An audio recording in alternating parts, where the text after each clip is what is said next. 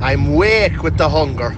I'd ate a farmer's ass through a thorny bush. So hungry, the stomach is eating the back out of me. I would have eaten a scabby Jack Russell through a tennis racket. Carl here from Fermanagh. I could hit the back end of a badger's arse. I could eat a horse between two mattresses. I'm so hungry I'd ate the scabs up a leper's arse. In Roscommon, we say, I'm so hungry I could eat a cow between two bread vans. I think credit goes to Dave's bad jokes for this, but we all now call our bellies Budapest in our house because it's the capital of Hungary. I could eat a farmer's arse through a hedge.